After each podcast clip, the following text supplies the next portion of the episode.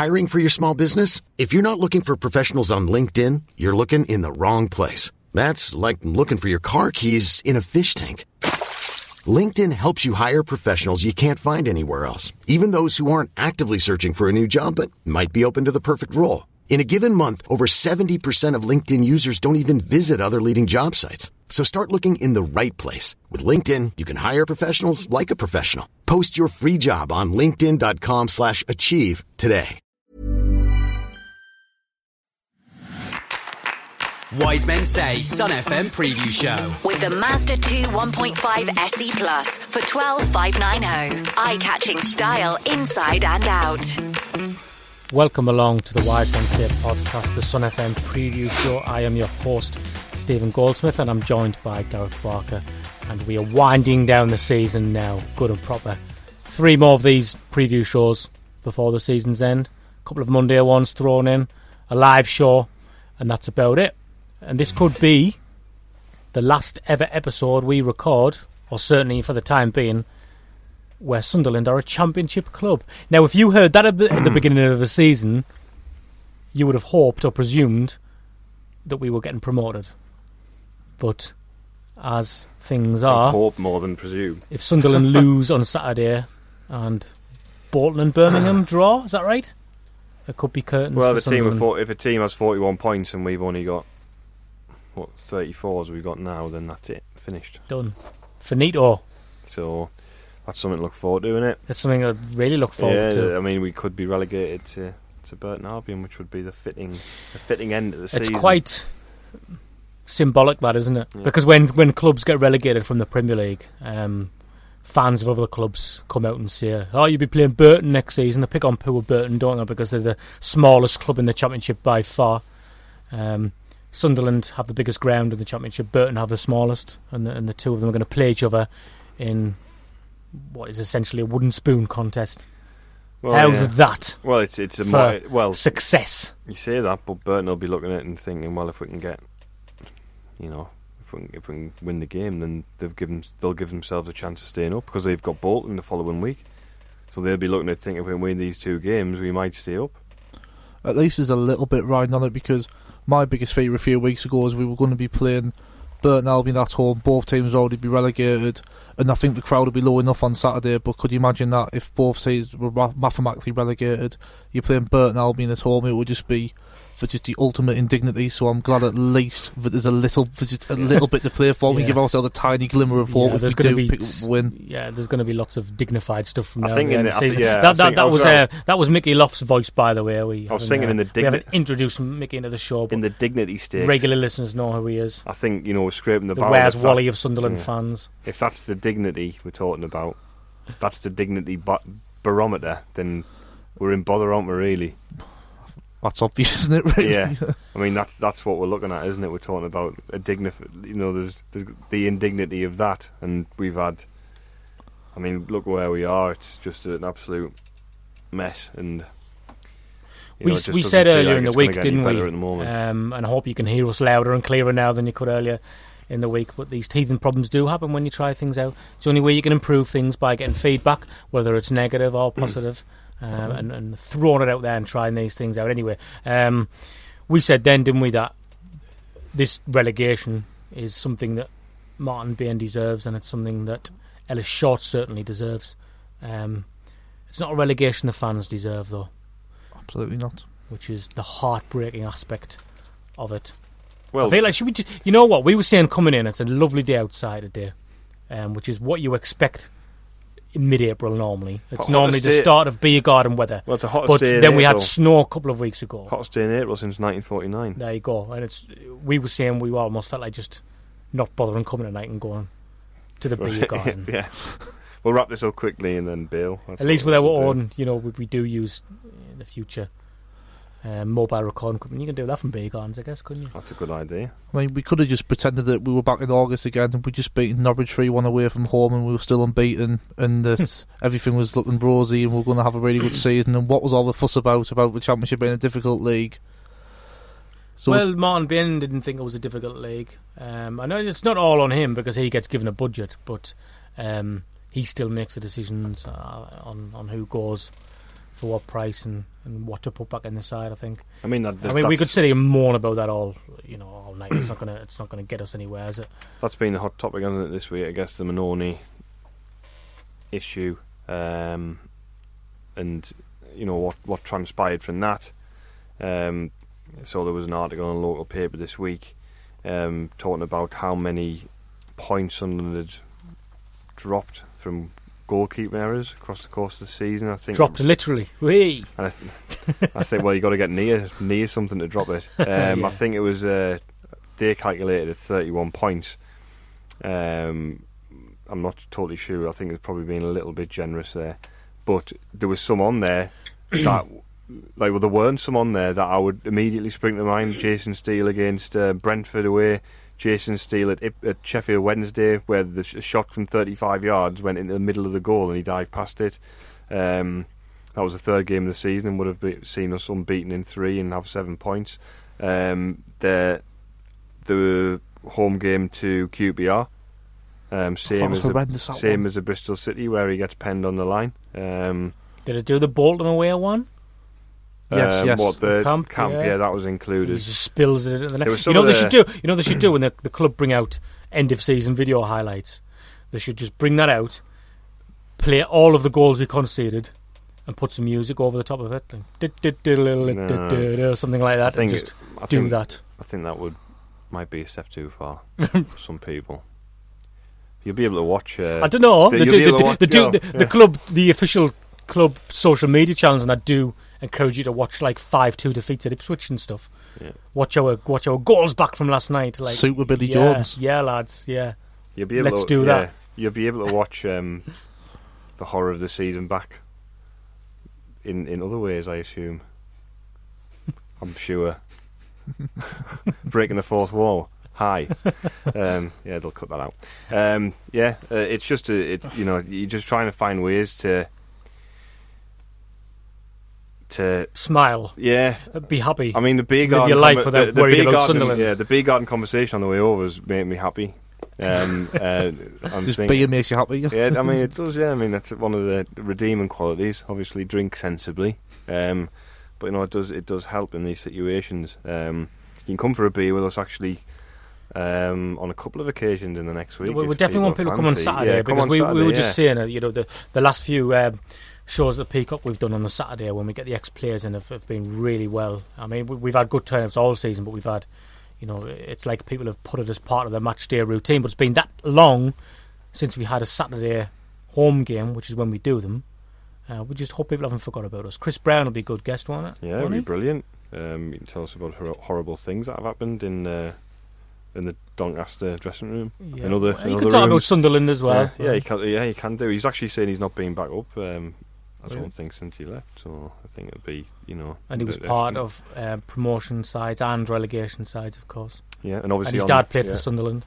on, mon- on Monday night. Um, we'll be at the Peacock again on the twenty third for our for a live show with Lee Howey and, and Stephen Elliott. So that'll be a good night. Um, there's a few tickets left online as well. So get yourself on there and make sure you buy them. There's something, isn't it, in Lee Howey's book about how uh, he, he speaks about when Sunderland stayed up um, from this division uh,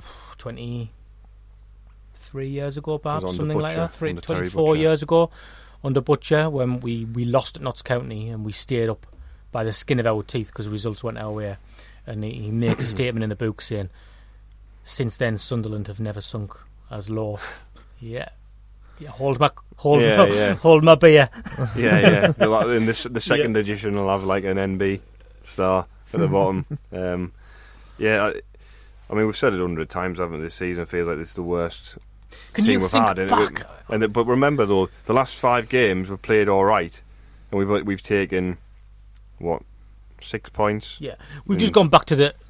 Yeah, can you remember when we were like losing at home to Forest and stuff, and and drawn with Millwall and those games, and you were thinking, "There's no way Sunderland are gonna be in the bottom three because the league's that bad. We just we need things to start going for us." You've just been And it's just continued on and on and on and on, and and we will be in the bottom three when the season finishes, which is fantastic. Yeah, I mean that was a problem. I think when Grayson left and Coleman came in, we had that initial spark. You were just thinking, put together back-to-back wins, and we'll be fine. But it obviously just never happened. I mean, I think our biggest opportunity was probably in December where we never backed up a couple of good results. So obviously we beat Fulham one 0 we didn't back that up against Birmingham at home the next week, and then we beat Nottingham Forest after a very disappointing display at Sheffield United. We beat Forest 1 0 a couple of days later. And I think everyone was talking then about how that was a real back to the wall, like gritty performance, and for the type of games that you need to eke out between like then and the end of the season. And then two days later, we lose at home against Barnsley 1 0 in one of the least inspiring games I've seen in the least inspiring season I've ever seen as a Sunderland fan. And so, you started in the 15 point season. 19 point 19 season. 19 point, oh, sorry. So I've had two all the, the second, relegations. Yeah. We love a good record, negative record at Sunderland. I mean, we're the best at being the worst in some respects, I guess. So that's something. To, Does anybody think uh, you know, Simon Grayson cup? remaining in charge would have would have been better for Sunderland? I know we, we have said on the show on more than one occasion we, we are behind Chris Coleman. Um, I don't What's think that's changed. I don't think that's changed since Monday. Um, it's just a question I think as Simon Grayson would probably think is is worth asking. But then, what were we giving Simon Grayson time to achieve? Because I think that's. I, I, just think it's you a little bit. Me. I think it's. I think time in football. I just think it's a little bit of a fallacy, and it's the one that we've fallen for before. Obviously, I think David Moyes is your biggest case and example you just think the fallacy of time and look what he built at Everton, blah blah blah. But his Everton days were completely irrelevant of the situation of Sunderland were in and the situation we found ourselves in. But we stuck with Moyes because we just thought to ourselves, well, we just can't keep sacking managers. But then if you stick with the wrong manager, then that's worse in a way. And I think that's what was happening with Simon Grayson. I mean, is uh, and as I think Gareth particularly has made this point a few times that um, Coleman's had the deal with a lot of injuries and a lot of players that Simon Grayson had available, and obviously there was Grabban left. So I just don't see what keeping Simon Grayson would achieve. His, te- his, team selections were really inconsistent, and there was no, there was no like none of his. The more he put his stamp on the team, the worse we will be coming because it was just basically like long ball. It's like rubbish. he took hold of our identity, tried to change it, yeah, and then Chris Coleman's kind of tried to change it back, and it's just none of it's worked. Yeah, completely agree. And, and they don't know no, well, what what happened? What happened? Simon Grayson in pre-season came out and said that we've got a lot of footballers, ball players, ball and, players, yeah. Yeah. and then tried to play a way that he felt as though you'd get results in the league without the players who were capable of playing yeah. the way he wanted to play. Can we just say that his record at Bradford? I don't know how up to date this is, but it, it seems pretty accurate. Um, nine games seems about right. He took over in February. Yeah. Nine games, two wins, two draws, five defeats, win percentage of 22%. Right, beat for bit, and they, and they just beat Portsmouth for the other night as well. So obviously that, that's within the stat though. But that's what I'm saying. So if we'd done the show, like if we brought this up last week, it would have been one win in eight. Yeah, and for Sunderland, he'd had he had one. Well, in his last however many championship games, it would have been what 21 championship games. He'd won one match, so he's won three of his last 30 games at any level. Um, so what does that say? I don't. I'm not saying I that he's a bad. Right. I'm not. I'm not saying Wikipedia. That. Don't. If you're if you're a student, don't do that. Don't use Wikipedia. I'm not saying that. That you know. they're probably right, aren't they? I think the thing that, about Simon Grayson that you know irked me after he left was he did the um, the in studio guest for the Cardiff the game? Cardiff game. and he couldn't absolve himself of blame quick enough. As soon as it came up, it was like, well, it wasn't my fault, you know, it was because of this, and it was because of that, and it's like, well, you know, and this is the problem. We've had too many managers who've come in, and too many players who've come in, too many, you know, directors of football, whatever, who've come in, being given license to do what they want. I wouldn't apply that to Simon Grayson because he hasn't had that luxury because of the situation we're in and they've basically gone right. This is a great opportunity for me to take the job, for, you know, because they want to manage Sunderland or they want to be involved in Sunderland because they think that what a great opportunity this is for me. Come and do it, and then don't do as well as they'd hoped, and then they leave and go, oh, well, it wasn't my fault. It was this and it was that. And yeah, there are challenges, but I don't like the the attitude that people have when they leave Sunderland because it's an easy. There's already a narrative around the club at the moment, and it's. Uh, yeah, it's very frustrating. And whatever you say about Chris Coleman, and it could be word empty words. you know, when we look back over over the years, people might say, "Well, he said this and he said that, but he never delivered." But at least he's he's fully aware of the situation he's in, and he has he's not looking for a get out and then to go away and say, "Well, what else could I have done?" He's he's constantly he's criticised himself as well as the players and the situation that he's in. But he's always tried to remain positive through the situation and always try and believe that they can get out of it, even even to the very end. Yeah, so he's never really um, clicked into self-preservation No, mode, has he? He Which, hasn't. which out of all the managers we've had in recent years, he would arguably have a right to do that because he came into the job off the back of a clear and obvious success. Yeah. Where his name was known known around the world for what he did with Wales, really. Uh, tournament football, international football, very different, of course. But I think he justifiably could have been the one who, who really gets defensive and goes into self-preservation mode, and he, he hasn't done that, and that that's worth a lot. I in- think- in, in its own right for me. I completely agree with what Gareth said there uh, when he Really? talked for, for one side. um, I'm always right. no, but when he um, when Coleman, as you say, he's he's aware of the situation, and that's really important because the last thing we can afford to do, and thankfully it doesn't look like we're going to do, is go into the summer with another new manager who's going to have to come No. in and have time to look at things with a fresh pair of eyes, bring in the players he wants, blah blah blah. Coleman's had plenty of time to assess the situation, assess what he wants, and he knows the culture that's in the club. Whether that's good, bad, or indifferent, he knows it. He's fully aware of the situation. So we're going into the summer for once in a position with a little bit of Who's strength. Who's the last manager that did that? If I had a pre-season, would be Steve Bruce, wouldn't it? No, Gus Poyet. Surely. Oh, Poyet, yes, sorry. Boy, had a I mean, it did, yeah, some might push Well, it and say yeah. advocate, but he finished the season Mm. as caretaker manager, but then he left and came back, so Yeah. it wasn't. You know, maybe you could put an argument for that, but Poyet really wasn't it, and Di Canio before that. But I mean, the, the It's still too team long. that- Still too long ago. well, yeah, O- O'Neill had a pre-season, remember? And he bought Adam Johnson and, and Steven Fletcher. Um, and I'm, I mean, I'm trying to think the players that Poyet signed in that summer. Gomez was one of them. Billy was he not? Jones. He turned Billy Virginia Jones. into a permanent Yeah. Genie. signing. Costel Pantilimon, Yeah, Pantilimon and obviously came in. Was that that summer? Mhm. Was it? Oh, it seems such a long time ago. Wish it was a- an extra eighteen months when when that that happened. Then I he'd know, of I contract in the summer. Um, I mean, you look at those signings. Do people bring Lee Congerton's name up enough when, when we're throwing blame around? There's that much blame to go around, that many different people. I suppose it's hard to fit everybody in, isn't it? But Lee, Lee Congerton we, was certainly the behind the Alvarez fiasco, where Sunderland have ended up paying nine million quid for a player who we don't even have, um, and he was behind the Jack Rodwell not being um, being the only player who didn't have to have his wages reduced on upon relegation from the Premier League. Those are two signings off the top of my head straight away. I'm not absolving the blame whatsoever, but the problem with that era and the problem with um, when De Fanti was at the club as well, we very clearly had director of football signings and the manager signings. There wasn't any kind of joined up thinking or trailer thought this is the type of player we want. We have to try and bring them in. There was no work working together or cooperation. It was just very much director of football pulling one way and the manager pulling the other. So you saw some signings, and I think it was even reported at the time that um, Poyet brought in Coates basically to spite Congerton, who was trying to bring in another centre half and stuff like that. So I just think there's a complete lack of just like any kind of togetherness that cost us there. Yeah, uh, Spread through the team, then that, isn't it? you look. Thing is, though, you look at the the kind of people who we've we've had at the club over the years, doing a variety of different roles. You include Congerton in that, who was obviously obsessed with bringing Borini in. Mm-hmm. Um, Advocat didn't want him, and we got him.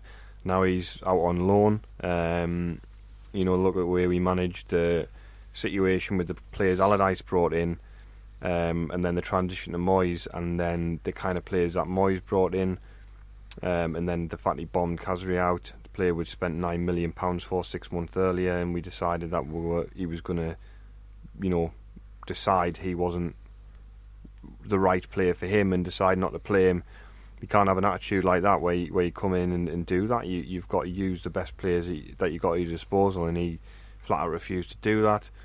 Um, and obviously, you know the the management of the situations are like people like Koné. To be fair, you couldn't really argue against the fact we kept him, um, but that's obviously, you know, he- he's going to be worth about, you know, what a fifth of the money that uh, and that's being ambitious. Um, the money that was touted for him at that time. Um, and then there's things like you know, you know Margaret Byrne and the way she left the club and the things that she did and the, our reputation that's been soiled. Not only the football club but the fans. On the back of that, the fans are the ones who have to put up with, you know, the ch- songs and the chants that are about incidents like that, and or, or, or that manifests themselves as a reason, and because of that, and then she ends up going away, becoming an agent, and now she's managing like, you know, she's involved with people at the club like George Honeyman, who's you know, anything like it. Just obviously you can't players can't you can't decide who which players should have which agent. But it does. It's it's horrible to think that you know George Honeyman signs a new deal at Sunderland, and she gets a cut of that that deal, and the, I have to what she did, and like there's so much of that that goes on, and it's so frustrating. And like like you were saying, you know the the fans. I mean, I think to be fair, the, the fans deserve any relegation. You know, like we can say it about ourselves. You know, we we haven't. I just thought it was a uh, nice line, know, Gareth. yeah, to be yeah. honest, But like, you, I would say that fact, like, no, they don't. But that's football. When you're talking about off the pitch stuff, there's certain clubs now that the way they're being run. You look at, you know, Blackburn Rovers, Blackpool. I mean, this Blackpool. What's happened there over the last few years has been absolutely shocking, disgusting. Um, do their fans deserve that? Absolutely not. Um, and, and we are eking towards. I feel as though, like Coventry. Look at what happened with Coventry. I'm worried we're eking towards that territory of, in at least uh, Blackburn have turned around the pitch. Um, but like we're a ba- you know a basket case football club as they say, and the sooner we make some changes off the pitch, and we've just got to hope that they're the right ones because just because it's a change doesn't mean it's for the better. It, could go that could go wrong. Now I'm not being like overtly negative and saying that whoever comes in to take over is going to do a bad job, but you know new necessarily isn't better, and we you know I think everyone. I think people have tempered their expectations at the start of this season, and I think, you know, logically next season when we're in League One, because we will be unless something unbelievable happens in the next few weeks.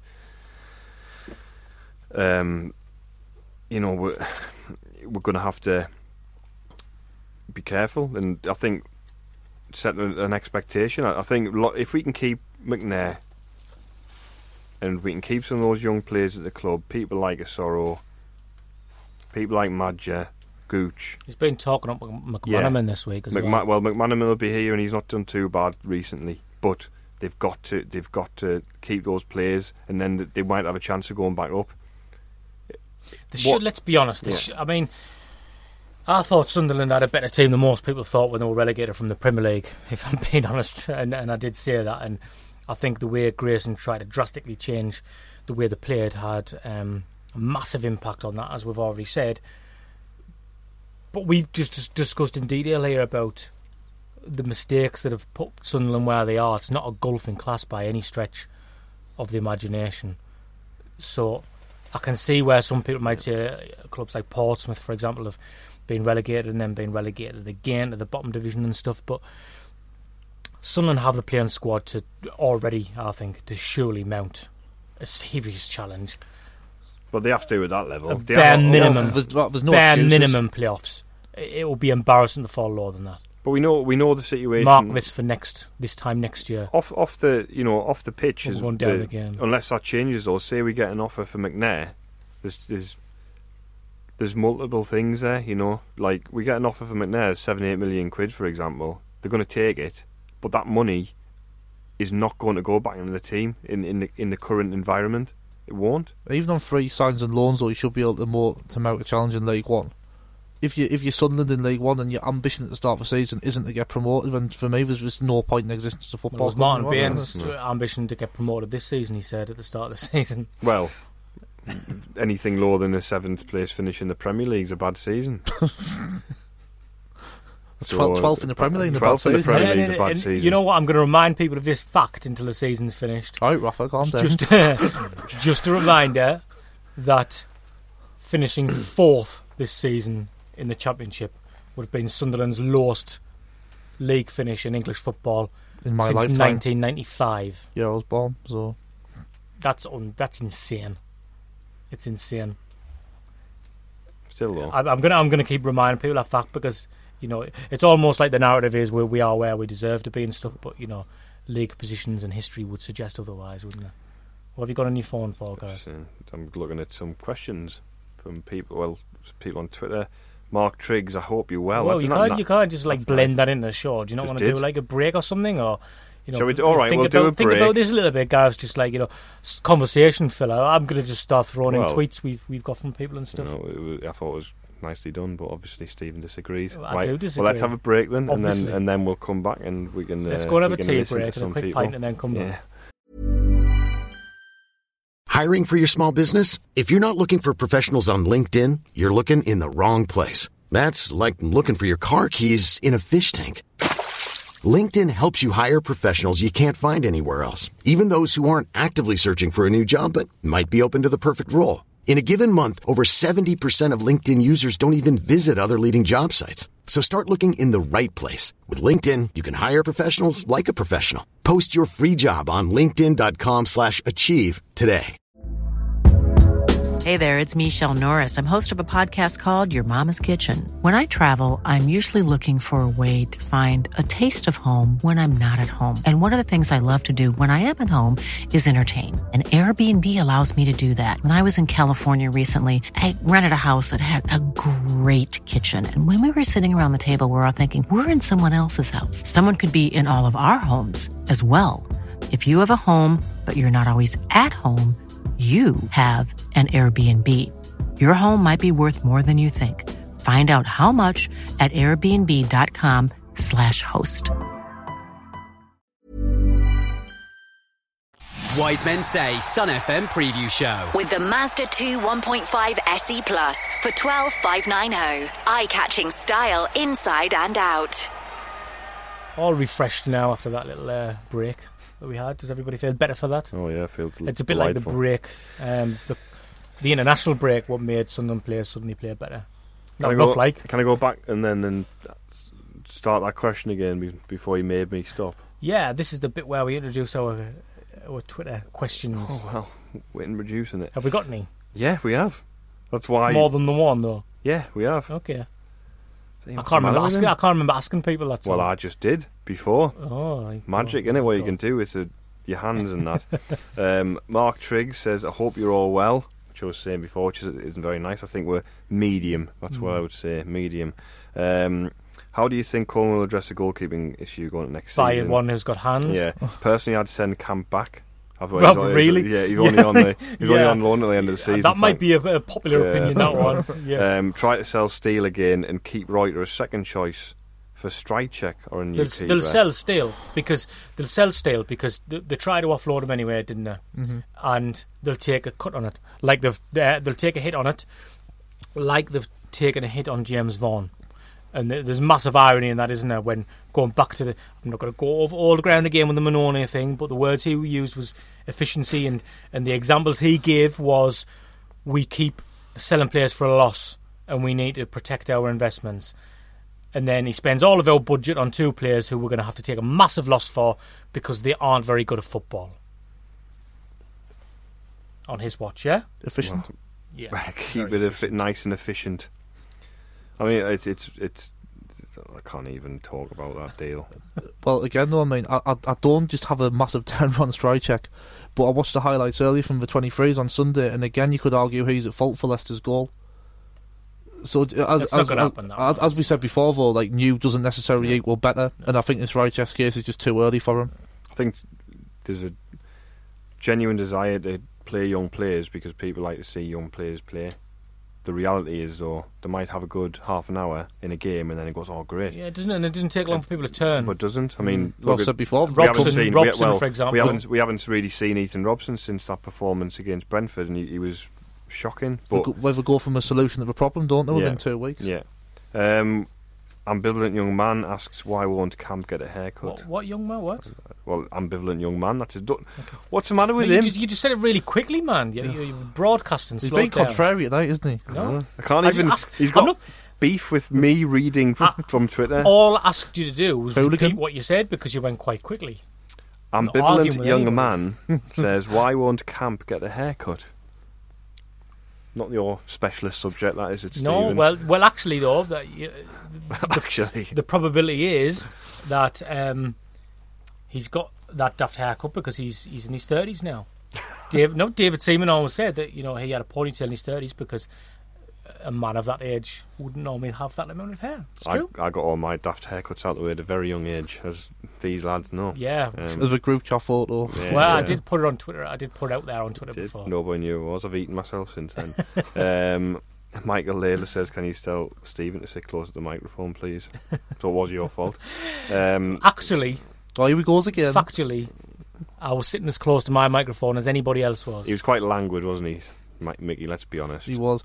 He went full David Moyes there, Stephen. Well, statistically, my microphone was Yeah, the yeah. nearest His microphone yeah. percentage. volume of- percentage ratio is highest. get in- in- in really close That's too much. Um, to it's the highest in microphone. podcasting world. Don't do that ever again. um, John Ridley says, um, "Does the injury situation now give us a chance to play more youngsters from the under 23s, or stick with the lone players who've brought nothing?"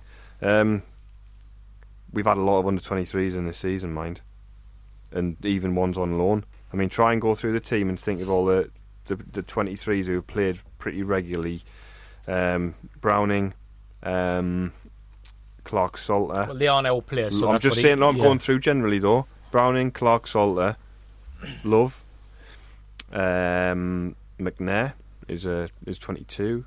Um, Ejaria, Johnny Williams, um, Williams, I think, is about 24, 25, maybe. 23, I think.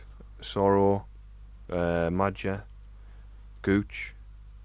Um, you know that I'd probably probably miss Ethan Robson.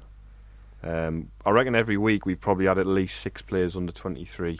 Probably about Yeah, six think players he's every talking about game. ours specifically. No, but I'm just saying. pushing some of these loan ones out though. Yeah, but who who so who then? I don't know. You know the the pro- the problem is you've seen a player like Ejaria who's highly rated enough to manage to get himself a loan into the championship. He plays for England under twenty ones, under twenty threes, whatever they are now, and he's done okay. But you can see in the way he plays, he's played under twenty three football. It's slow. You know everything's in front. You're passing in front all the time. You know you've got time on the ball, all the extra touches. Um, you know, it's it's a lot. I think it's a big ask to like just you know parachute, start parachuting people in, and, and there won't be 23s either. There'll be 18, 19 year olds because they're the ones who are playing in the 23s at the moment. Because half the 23s are in the match day squad every week. I think people find it comforting though as well to say, right, okay, he's a problem, he's a solution, and things will improve.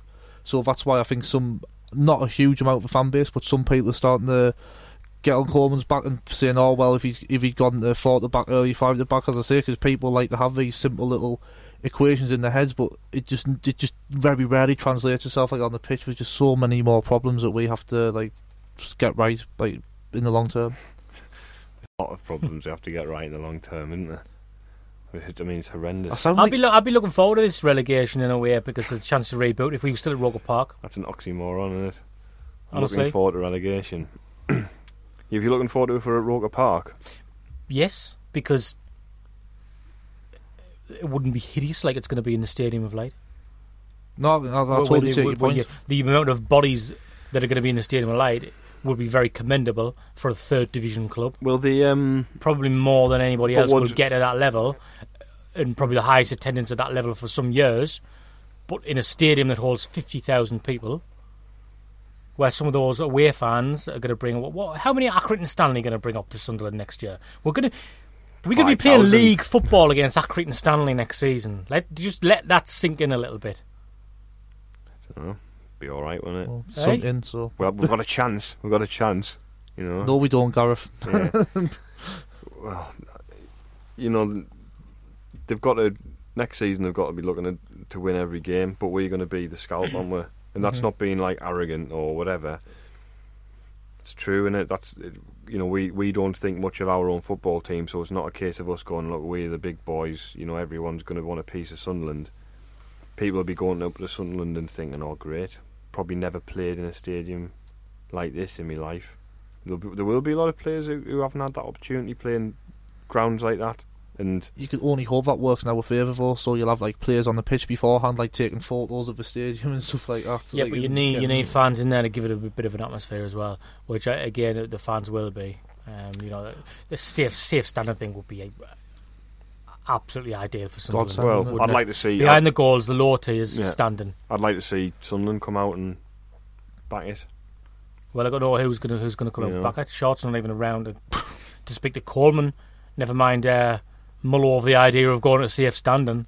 Well, they could. Well, they don't. They're not going to be able to go to safe standing, are they? But they could at Well, least. you know what I mean, Gareth. you know, they they could. You know what I mean. They could canvas. They could canvas support and see see what the consensus I is. heard uh, and there somebody the other day that was saying that actually they'd surveyed fans and only well, 40%? Five, no, five percent. They said they'd stand for an entire Like, game. What? Who, who, who they're speaking to? A lot of rubbish.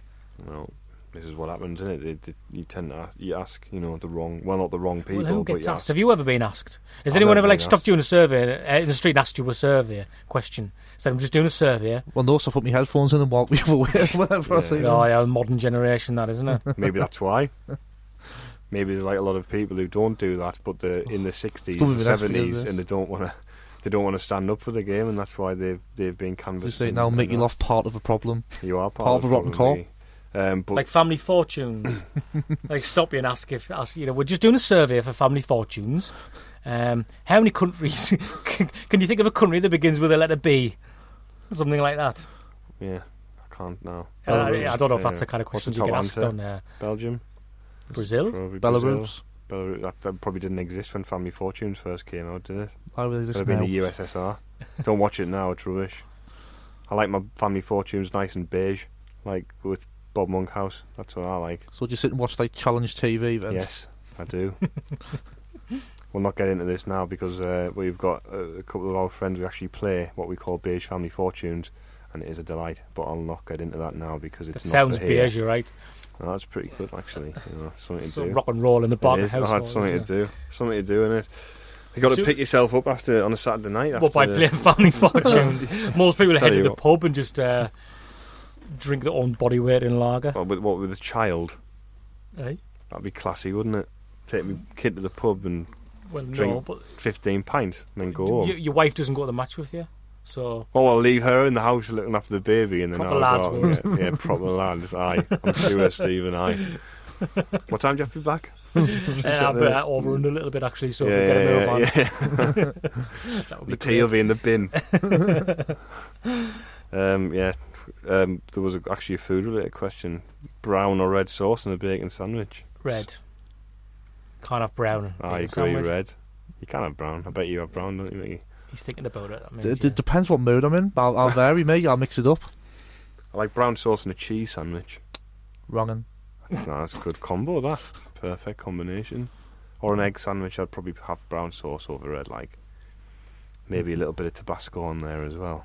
So I knew we were going to make this a bit more complicated than they needed to be. Yeah, yeah. There's a rude question we've had in. I'm not going to read that out. I was going to say where you going with that one. I'm trying to understand this question that we've been asked by Skeptical Joe. I'm going to read it aloud and then you can tell me whether it's uh, actually legible. Question Probably, and if so, how many and which teams have been relegated in three successive seasons? Wolverhampton Wanderers in 1979, I believe. Got Swansea three did it as well, didn't consecutive relegations. Swansea and Wolves are Portsmouth, the two. Did Wolves not did Wolves not do it a few years ago? Like just go down. They went to the They went third, two, but they didn't go to the Aye, fourth and then they division. come Oh, back up. sorry, I'm. I'm well, I was They going did to say I in the- misunderstood in the the question, late but uh, 70s. understandable. Late seventies, early eighties, Wolves. Uh, I'm sure we've mentioned this before as well. Yeah. Wolves went from the old Division One to the old Fourth Division in consecutive seasons. I believe Swansea did as well. Swansea might have. Portsmouth surely have. Who was it who went? Um, Swansea went up and then down. They it- went up from four to one in consecutive seasons. Had a season in the top flight and then got relegated the next season. and Continued to go down. I'm Did- sure Did. Carlisle not do Was that something similar at some stage as well? I, I know suddenly they went through quite rapidly and that back down quite rapidly. I don't know. I don't know. What, did did he? Was this a question for us or Google? I don't know. He's just asking. Does that happen? He's asking us directly. Well, be sceptical of the answer, won't he? So Just I don't know. You should do Google search. Would Joe, be the we've tried easiest way our to best. find We out. think we think we've got. We think we're saying It's Wolves definitely and two. we're Wolves back on and the challenge us on Swansea. it later. possibly Portsmouth. Surely Portsmouth must have at least had a double relegation in there, but they could have well have had a They triple. had a relegation. They did go down to League One, then League Two straight away. But I think they might have mulled around in In the the championship, Championship for a for couple a of bit. years. Yeah, Mm. Liam Lawrence, I believe, was probably there at the time. but well, that, that's an interesting. It would be good to speak to a Portsmouth fan actually, um, to understand what happened there because when we, were- we no when we were talking about spent Jack, we, too much money No, we've spoken about Jack Harry Rodwell though, haven't we? And there's an argument about ethically whether he should be prepared to, you know, hang on and, and, and wait for a severance payoff or something like that, um, because it's his right, it's his contract. Or some people would say ethically that's not the right thing to do when your employers can't afford to pay you anymore and you are already super rich as a person. Portsmouth did have that problem, didn't it? There were people like Ben, ben Haim and Liam Lawrence might have been another. Um, I think, who Ben Haim, who came on loan to yeah, who had big contracts and wouldn't wouldn't re- you know be released out of those contracts. I'm sure that's right, Mm. and that might be relevant to speak to a Portsmouth fan about that. What we'll do is a massive relegation special in the summer where we'll try and give ourselves a, a big Another uplift, oxymoron. and we'll see we'll see where we're um, Oh, it's certainly been special this season. We'll, Yeah. we'll, we'll, we'll speak to different fans of other clubs who've went down and find out what it takes to bounce back like Blackburn or like Wolves. Do we talk the ones I didn't? And, then we'll talk to it. Portsmouth fans who got Yeah. relegated again just to see where we Well. think we sit in between the two. We need to talk to a Coventry fan. I always say they are, they've got the most miserable um, Existence. Set, Well, if they live in existence Coventry the for a 20 start. years. So Well, they might not. They might commute in. That's even worse. I've got to go there to watch that. I mean, they I've did gotta have go a to bad- they, they Northampton. had to go to Northampton to watch games yeah, and stuff. yeah, shocking. Um, and obviously the situation with the, the ownership of the stadium, um, and then obviously as, as I always say, they, they were the, the, one of the only teams not to finish place in the top six since being relegated from the Premier League when they were first relegated. Um, so yeah, they've, they've never finished top six and been relegated to the fourth division since. I think they might be in the top seven this season though, so maybe. Yeah, they're around the playoff. Maybe they'll get they'll finally get the playoff that they've been dreaming of. Not that a lot of Sunderland fans will have any sympathy given the uh, the issue that happened uh, in, on the last day of the season. Was that the, was that eighty one that happened? 1981? 75, I think. Was that seventy five? Was it? Was it? I I- can't remember. I have Been an irrational relegated loads for the times. football I also wonder, like, I, I, I always, from my I birth. always give our like, American listeners a, a thought and a mention when we do stuff like this because you wonder if some of those are newer fans if they, they would get the reference or not. There might be a lot of googling around, might there? It's like Sunderland Coventry, 1970. What was it? Something. Five. Five. See what happened. Jimmy Hill put his name in as Yeah. well, and then uh, Bristol. Why don't Bristol? out. Why don't Bristol City get beef as well? Because Because they they, agreed to it. because it was Jimmy Hill's idea, and Yeah, but they they agreed to just play the game out for the last fifteen minutes. Surely they didn't. They allowed that to happen. They surely didn't just step. They just surely stepped off and let them do it. So why don't Bristol? Why haven't we got beef with Bristol City? because I think given if rules were reversed, we would do the same as Bristol City. But the fact that Jimmy Hill instigated the 15 minute delay in the kick-off, that was the issue. I don't know. I think if you, I think you're complicit if you spend fifteen minutes of a football wait, match. did he did he read it out over the around. tannoy or something? Yeah. Or- yeah. What's that? Keep the ball. Yeah, the Sunderland, No, no, the but- Sunderland game has Yeah. finished. Whatever it finished. Yeah. 2 0, we got beat 2 0 off Everton. Hmm. He does everything Mick, doesn't he? Like for for a young and he, he knows his history of Sunderland, doesn't he? Yeah, Just get you to do some stuff over the summer, mate. or Yeah, we should. Well done, Mickey. You've um, given yourself a job. Hooray. Yeah, you won't be getting paid for it. We are going to be doing Slave some, um, labour. Yeah. some exciting stuff actually over the summer and ready for next season, which we're gonna we're gonna put out on our website. Not that we use our website for much. We should. Re- I think It's we're going to redo the, the best, is website. I think we're going to redo the website as well. yeah, going to redo the website. Well, Not because we want to start. of Not because we, content. yeah, not because we want to start doing loads of content online or anything. Because it's not really our No. No, no, our, a bag baby. our bag or our niche, is it? No, but it, it could do for updating a little bit because it's not the yeah. best, is it? Um, but we did get it. Yeah. You know, did get it Still, made. head over there. we did get it made as a favour for by somebody I used to work with a few did, years yeah, ago. So you can't be too. Uh, Yeah. can't And be now too you're having a fussy. pop at him saying his works with rubbish. I don't work with him anymore, and he didn't like football, so it's very unlikely this, this message will get to him. No, no, Actually, you. Is Stephen starting more beef for more people? no, no. Yeah, like I it is, say, yeah. you know, this. He's this incorrect use I could actually Twitter. sit here and like grief him loads, and it would never get back to him because he's no interest in football whatsoever. I don't work with him anymore. Uh, we didn't have any mutual friends or anything. I haven't released his name, so yeah, I, yeah, I think we'll be all right. We'll be all right in that front. Uh, Gareth's going We for haven't his even phone talked- again. We're going to call it. We're going to call it a We haven't e- had, like have we even talked about the match at the weekend? Well, what do you want to say about the match? Playing Burton at home, um, who until last week were the injured. worst, only worse side than us.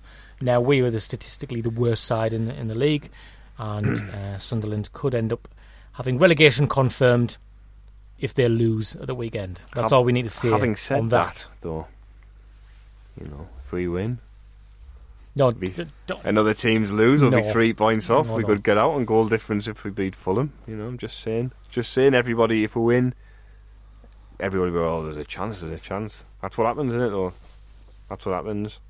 So I'm predicting a McNair McNair hat trick. um, and then he's going to score another hat trick at Fulham, obviously. In the process, one of the goals injuring Alexander Mitrovic with an el- sly elbow, uh, dislocating his face. Which would, would- I'm, and I'm then- just tempted to yeah. press the, the end button now, Gareth. The just end cut- and button? Just cut Like, is off. that a The end sweeper. or- No, the sweeper that ends the show. Right, we're going to finish if you want then. Yeah, we, I think we should come along to the Peacock and uh, before the game, last home game of the season. I'm coming I'm on on Monday. No, well, it's not, show. but it's the last Saturday home game of the season. So listen to what Chris Brown has to say. Um, I can think of some obvious questions he's going to get asked. From. we'll not go there. No. Thanks for listening, though. Wise Men Say Sun FM Preview Show with Jennings Mazda next to the Stadium of Light. Discover the perfect ride with sales, main dealer servicing, and guaranteed parts.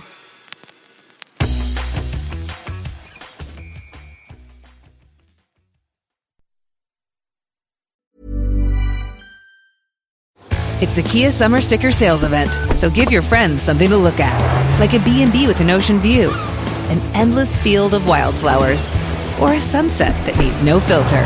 Make this a summer to share and save with a capable Kia SUV or powerful sedan. See your local Kia dealer or visit kia.com to learn more. Kia, movement that inspires. Call 800 334 Kia for details. Always drive safely. Sale applies to purchase of specially tagged 2024 vehicles only. Quantities are limited. Must take delivery by 7824.